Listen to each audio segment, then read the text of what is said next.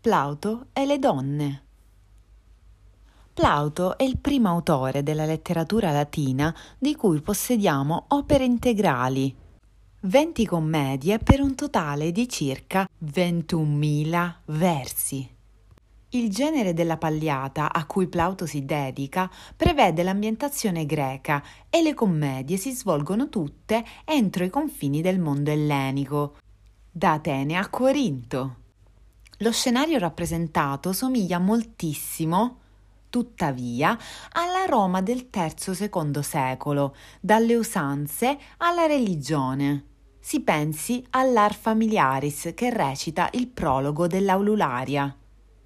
Si tratta, insomma, di una Roma mascherata da Grecia, attraverso la quale Plauto poteva mettere in scena trame che altrimenti avrebbero destato i sospetti di più di un censore. Gli intrecci plautini prevedono infatti un radicale capovolgimento dell'ordine sociale vigente. I giovani sposano le prostitute, i vecchi vengono derisi dai loro figli, ma soprattutto gli schiavi sconfiggono i padroni in un'ottica che qualcuno ha definito di eversione carnevalesca. Personaggi tipici della commedia plautina sono tipi fissi e ricorrenti. Si va dal funambolico Servus Callidus al giovane innamorato, passando per il lenone, il soldato fanfarone, il vecchio gabbato e il parassita. Ma quante e quali sono le donne all'interno dell'opera di Plauto e in generale del teatro romano? La risposta è sorprendente. All'interno della commedia plautina le donne sono incredibilmente poche, spesso relegate a personaggi muti.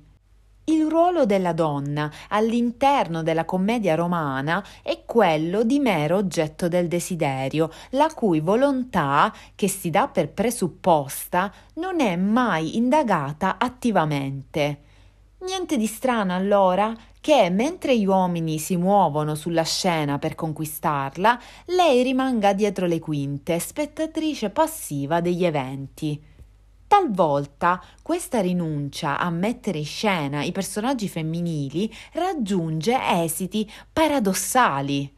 La Casina, commedia incentrata sull'omonima schiava, non la vede mai comparire in scena. E persino le Bacchides, gemelle protagoniste dell'omonima commedia, hanno un ruolo limitato a sole due scene. La centralità nella struttura non si traduce, insomma, in una presenza incisiva delle donne sulla scena.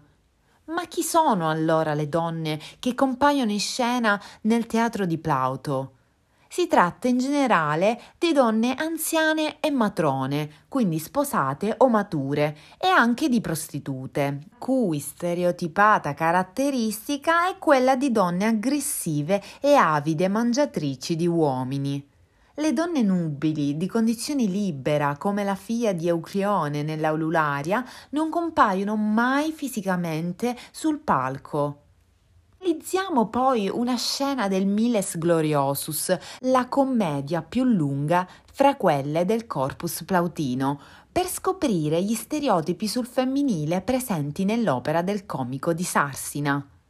Questa è la trama in breve. Soldato Pirgo Polinice ha acquistato la cortigiana Filocomasio e si è innamorato di lei. L'amante di questa, Pleusicle, vuole portarla via con sé, e per farlo può contare sull'aiuto del vecchio Periplectomeno e del servo Palestrione.